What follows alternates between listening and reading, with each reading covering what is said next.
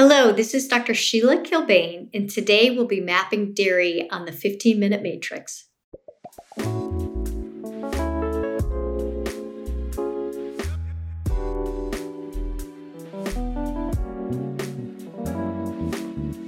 Welcome to the 15-Minute Matrix Special Nutrition Therapy Series, where we're going to dive into the approaches, practices, dietary theories, and healing foods that have been used in the most successful practices across the globe and throughout history. I'm Andrea Nakayama, Functional Medicine Nutritionist, and your host. The 15-Minute Matrix is the podcast that brings you bite-sized insights and lessons which highlight the most important tool in functional medicine and functional nutrition, and that's the Functional Matrix. The Functional Nutrition Matrix reminds us of three very important factors in our clinical care. Everything is connected, we are all unique, and all things matter. Be sure to head over to this episode's show notes at 15minutematrix.com if you'd like to see today's topic mapped on a downloadable matrix to remind you of these critical aspects of care. Today on the 15-Minute Matrix, I'll be speaking with the amazing Dr. Sheila Kilbane. Sheila Kilbane, MD, is a board-certified pediatrician who trained in integrative medicine with Andrew Weil, MD, and is a best-selling author. She uses the best of conventional and integrative medicine to identify and treat the root cause of children's illnesses. Her goal is to help children reach optimal health so they can thrive. Using her 7-step process along with natural and nutritional therapies, Dr. Kilbane helps significantly improve or resolve altogether childhood illnesses such as colic, reflux, eczema, recurrent ear and sinus infections, asthma, allergies, constipation or loose stools, and other GI issues such as abdominal pain. In addition to seeing individual patients at her private practice in Charlotte, North Carolina, Dr. Kilbane gives educational lectures to parents and healthcare professionals around the globe and offers online educational courses, which you can learn more about in the show notes.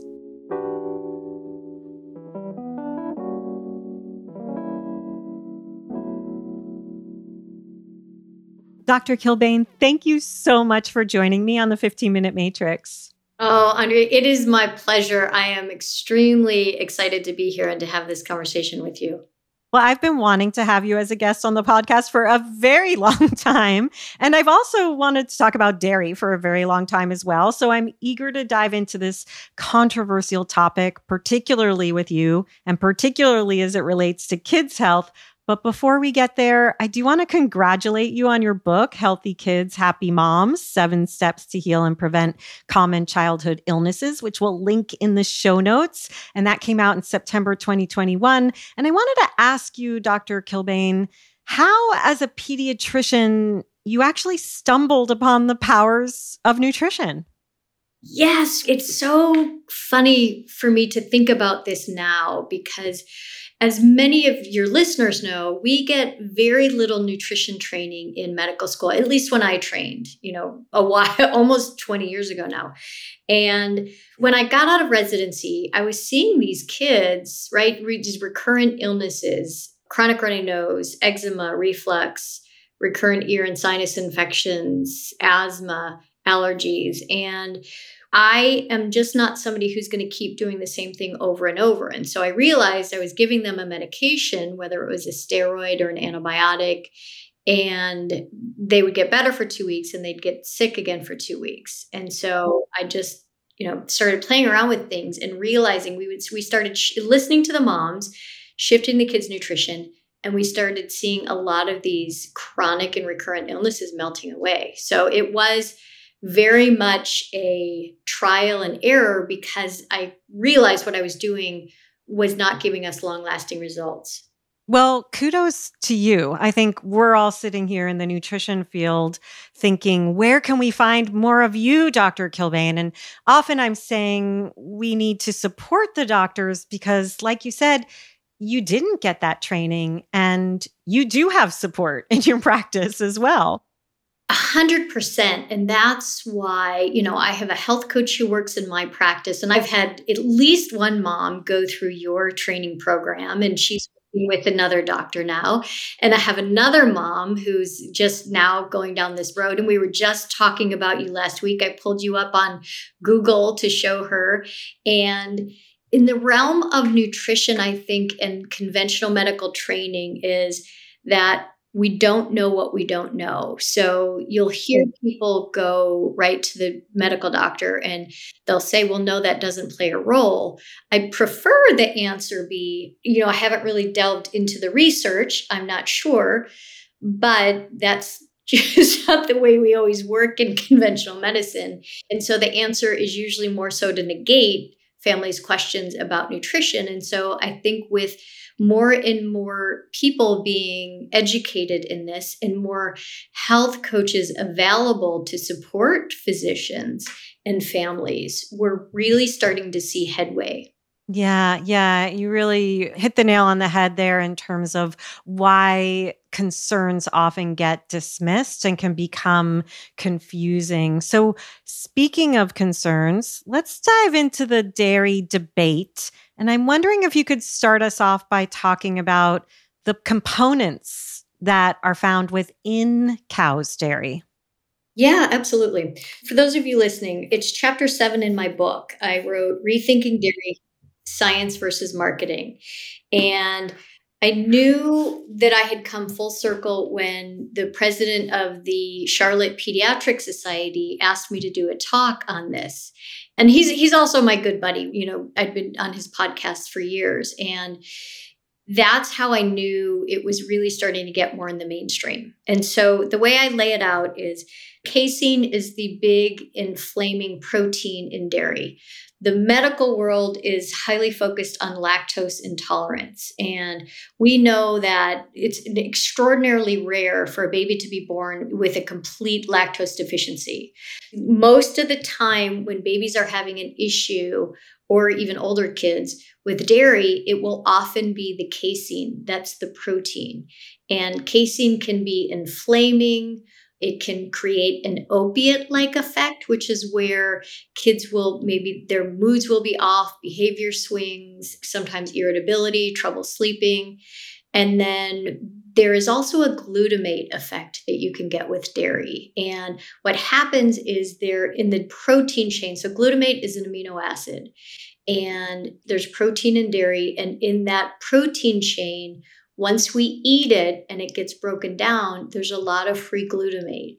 We know it as MSG, monosodium glutamate. Most people don't realize that you are getting exposed to a lot of free glutamate when you're eating a whole lot of processed dairy. And that is also where we get to that glutamate can act as an excitatory neurotransmitter. There are not only all of these inflammatory issues, but we're also altering our neurochemistry with this. Yeah. So inflammatory neurochemistry. We have a whole podcast on glutamate with Dr. Catherine Reed, which we'll link to also in the show notes to understand that better. So this is what's going on in the body based on the casein. We also have other constituents that we might think of as positive in dairy, right? Right. So we've got N-butyrate, which is really wonderful. Well, in butter, I should say, and that's going to help feed the good bacteria in the gut. There's fat in dairy, which we all know that we went crazy on the low-fat diets, and we need the fat, and especially in pediatrics. You know, the American Academy of Pediatrics tells us that kids should be drinking whole fat milk until they're 2. And that's because the myelin sheaths around our nerves are not fully developed until we're about 18 months of age. So we do get that fat from dairy. And there are many other ways that we can get that fat: avocado, fish, meat, eggs, coconut oil. So years ago, I stopped recommending once kids stop breastfeeding, or once they're done with their formula at a year of age, I switch them to water. And I'm just really careful that we're getting enough fat in them. But there are enough other ways to get fat that it doesn't have to be through a food that's really inflaming and is not a nutrient-dense food. Does that make sense? It totally makes sense, and it can cause so many other issues. And the other place where there's so much controversy, especially with kids, is in the calcium that's included in milk. And I'm curious how you talk to parents about that. Yeah. So early on when I started figuring all these things out, I went, okay, if we're not going to do dairy, how are we going to get fat, calcium, and vitamin D? First of all, vitamin D, milk is fortified with it. It doesn't naturally have vitamin D, right? We get vitamin D through sunshine and cold water fish. And then when it comes to the calcium side of things, we have equated dairy to healthy bones, where in fact, there are four main components that we need for healthy bones. The first and number one factor is physical activity. So across all the research, that is the thing that we know makes a big difference with our bone health. Number two is making sure we have adequate amounts of calcium. And again, when you look at dairy, about 30% of the calcium in, say a cup of milk is absorbed. Whereas if you take a cup of bok choy, you get about 50% of that calcium is absorbed. So we want to make sure that we're eating foods that our body can absorb the, certain nutrients out of them. The third thing we need for bone health is an adequate amount of vitamin D. And vitamin D helps us absorb calcium from our GI tract. So that's very, very important topic. And then the fourth thing is an adequate amount of vitamin K. Get vitamin K through green leafy vegetables. So those are kind of the four main things that we talk about. The fifth that I put in, this is my own number five, is magnesium. And magnesium becomes that mineral that we have just completely forgotten about in conventional medicine. And we need magnesium along with all the other trace minerals for healthy bones.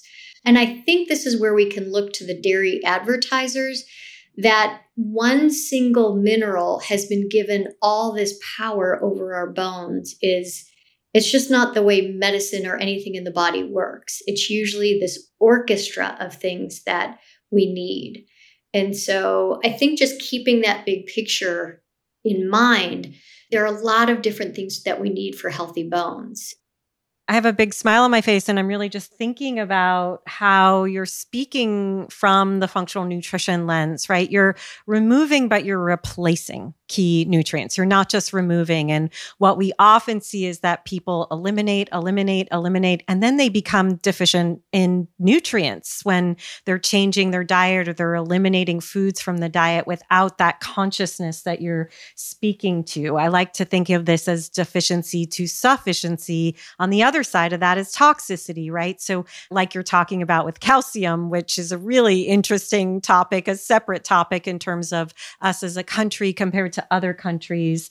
Magnesium is so important. It was the number one episode of the podcast, and we're over 300 in. So mapping magnesium with Dr. Alan Gaby, so important. But I love that you're talking about the constituents, fat, calcium, vitamin D, vitamin K, magnesium. And I'm sure some people worry about protein. And yet there's ways for us to get that in the diet if we know that dairy is inducing physiological problems or dysfunction. Is that correct? Absolutely. Some people are just absolutely impacted more so by dairy than others. And what does that look like? So you said inflammatory, and that can be the skin, and so eczema, allergies. What else are we seeing when this is a telltale sign of a dairy allergy, sensitivity, or even intolerance? Yep. And it kind of looks like, I have an image in my book where I go through a lot of these different things, but it's all of these inflammatory issues, and it may not be all of them. It may just be a few of them. And it can be those dark circles under the eyes, bumps on the back of the arm or cheeks, eczema, chronic runny nose. When I was practicing primary care, I would see a lot of kids who had been placed on an antihistamine for years at a time. And I'd say, well, what is Johnny allergic to? And the mom would say, well, I don't know. The doctor just told us to go on this. And so I would say, let's do some allergy testing. Then if the allergy testing was negative, we would pull dairy out of their diet and the runny nose would clear up. That's where the good scientific inquiry, what is driving, what's triggering symptoms, right? And so that's also where we avoid pulling a bunch of stuff before we know what we're looking for.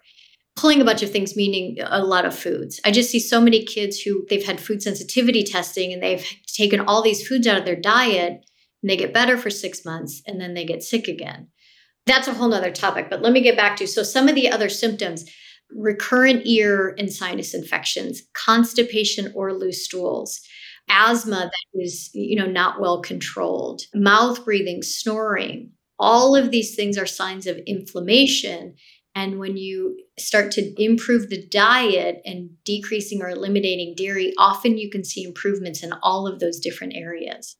Yeah, really powerful to think about. And again, remove and replace, don't just remove. And I have to tell you a funny story, which you made me think of with the circles under the eyes and the chronic runny nose. My son is 21 now, but when he was little, when he was in kindergarten and grade school, and he went to a Waldorf school, I would go to drop off and I would sit on these low benches outside of the classroom until the teachers allowed the children into the class. And I'd be at this level with the standing children with their faces in my face. I felt like intuitive, like I'd be seeing them and thinking they have dairy allergy, they can't eat gluten. They like I could see it in their faces. And it was always amazing to me. It was overwhelming because I could see what the children needed to do. But it was amazing to me that parents couldn't see it. Right. And that's where I'm sure you're like me. I have to stop myself from, yes. Because people really don't want to hear it. No, they don't. To it. And so you can see these kids a mile away. And you have to be careful once you know these things so you don't, just spew it out to them. But what I do with every talk I give, and on page 142 of my book, I have a photo, and they're smaller photos. It's not as easy to see as when I have it up on a slide during a talk. But that was one of my patients from years ago, and he had tics really bad. And you can see he's got the pale skin, the dark, reddish circles under his eyes. He doesn't have a good, clear look in his eyes. And that is just a perfect example of an inflamed gut that's not absorbing nutrients effectively and efficiently.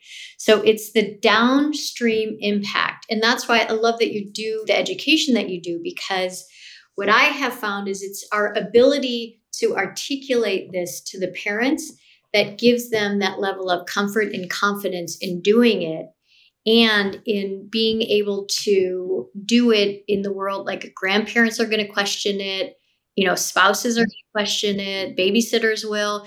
So we need to arm them. And that's also why I wrote the book, is I wanted people to just say, okay, here. Yes. Yeah, here. The doctor said so. It's not just me as mom, the doctor said so. Yes. And it's the downstream impact that really gets into some of the other issues, where if we've got all this inflammation from the dairy, we're not going to be absorbing our nutrients as effectively and efficiently as we could be. It will lead to the other thing. Like it might start with constipation, then it might lead to behavior shifts and mood swings and trouble sleeping, and then attention troubles as they're getting on higher in school. And it's just the snowball. Yeah, I definitely want to get to some how-tos, but before I do, you mentioned the leaky gut, that gut hyperpermeability. Would you say that's a reason why we're seeing an increased response to dairy? And are we in fact seeing an increased negative response to dairy? We could talk for hours about this, but I think that we are using pesticides in a way that we never have. And we have billions and billions of gallons that are being sprayed on crops. Some of the components of these herbicides, I meant to say herbicides, they are water soluble. And so I think that we have started to penetrate our environment so much and affect our food source that we've affected our gut bacteria. And that's where I think we have really gone astray. And we're seeing more and more food sensitivities and food allergies and peanut allergies. And we're seeing them earlier and earlier in kids. And we're having to do a whole lot more work to help to get their systems back into balance. And that sounds very doomsday. So what we do is we just go back, and I know this is the way that you teach, is that we want to take this one step at a time, right? We want to focus on cellular health. So I literally tell the parents is we want good, healthy cell walls. We want good nutrient exchange through that cell wall. We're going to think about your kids, like think about a cell on a Petri dish. We want to make sure the medium of the Petri dish supports the health of that cell. And that's how we ultimately start to shift things so that the whole being of the child is going to be doing better and be in better balance. We don't change the kids, we change the environment that their cells are in. Yeah, absolutely. And that brings us to another R, right? We removed, we replaced, we're making sure we repair. So we're not just eliminating things without realizing, like, why is the body responding like this? So as we're doing that, and I have so many questions for you, we could talk for hours, I'm sure of it. But one of the things that comes up is quality of dairy. So we will have students who maybe eat more ancestral diets, and they believe that if the milk is unpasteurized, then it's okay, not understanding that it's not about the quality of the food. Again, it's where the food meets the physiology. So what are your thoughts on like quality of milk in terms of the removal when those questions come up? I love that. It's where the food meets the physiology. I call it symbiosis, right? It's symbiosis. Yes. So what I do at first, because we've got to get the system into balance to really figure out what foods are right for that body. I do a gradual elimination. We pull the dairy over 3 to 4 weeks and then keep it out. You know, if we see the improvements, we keep it out for at least 3 to 6 months. In my experience for kids, it takes about 3 to 6 months to really get the gut back into shape. And if we do it right from the beginning, we can usually get them to a place where they may be able to tolerate some high quality dairy. But I wait until we figure out how much of an impact dairy has on the body before we decide what and how much they can tolerate. And that goes for all animal species, whether it's goat's milk or camel's milk or sheep's milk or unpasteurized milk. If it's possible, you know, we pull it all and then we start to add them back in one at a time to figure out if the symptoms return.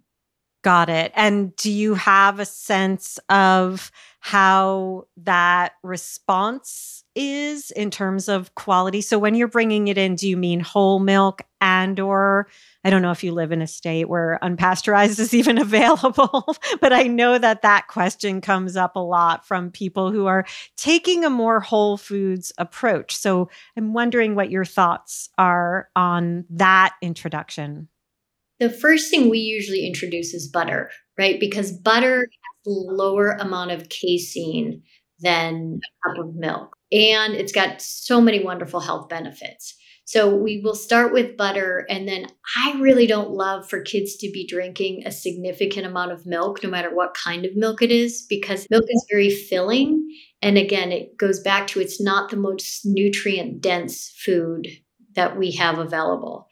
Pasteurized, unpasteurized, that pasteurization process is going to make it a little bit more inflaming, right? Because you're going to heat up a protein. And if everybody remembers physics, right, if you heat up a protein, it's going to change the structure of the protein, and that's going to make it more inflaming.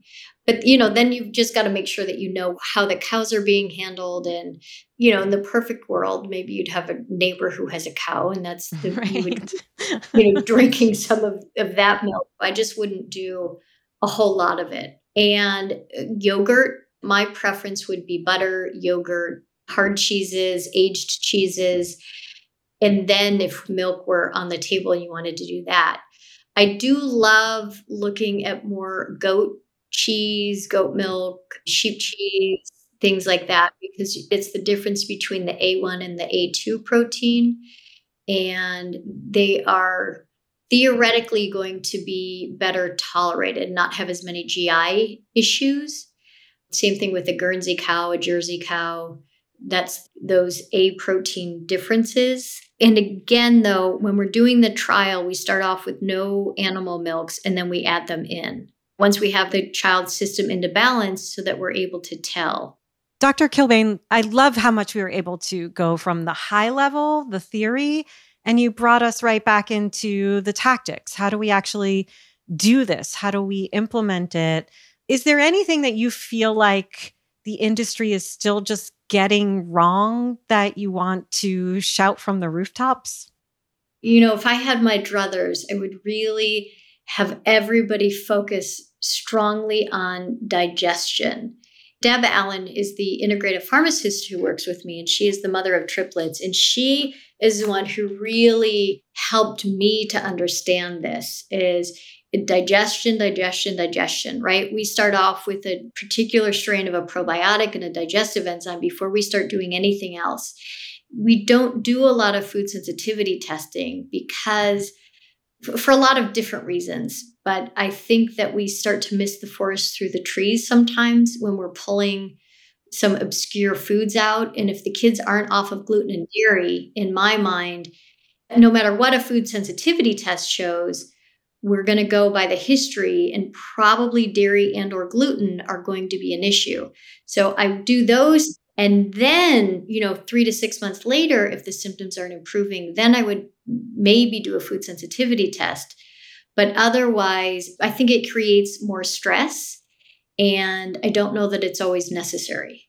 Yeah, so important. Again, not losing the forest for the trees, really understanding what's the terrain we're working in and what's the best way to get there, and understanding that it's a journey. You're not removing everything at once. You're helping the family to adapt to a new lifestyle. You're helping a child to heal and to make changes that, because of those addiction issues, like you said, the opioids and the opioid response, they may not want to make.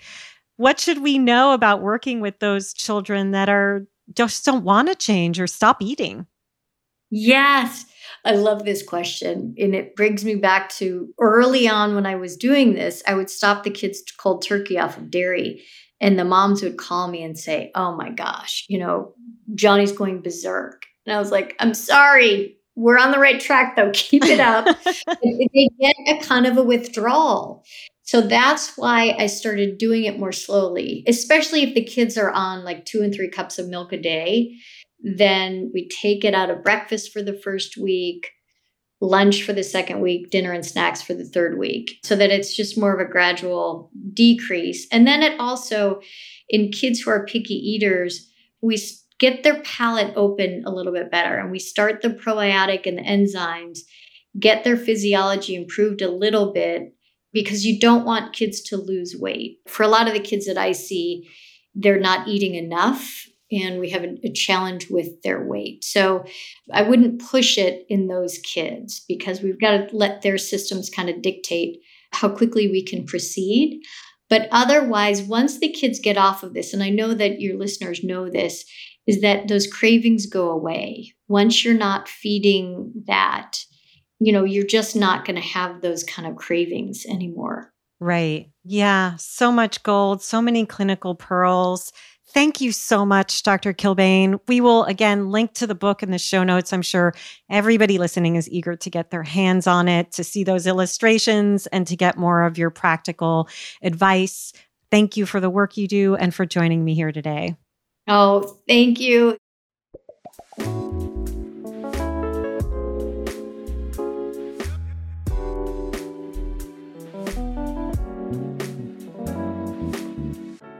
The 15-Minute Matrix is hosted and produced by me, Andrea Nakayama, and the Functional Nutrition Alliance.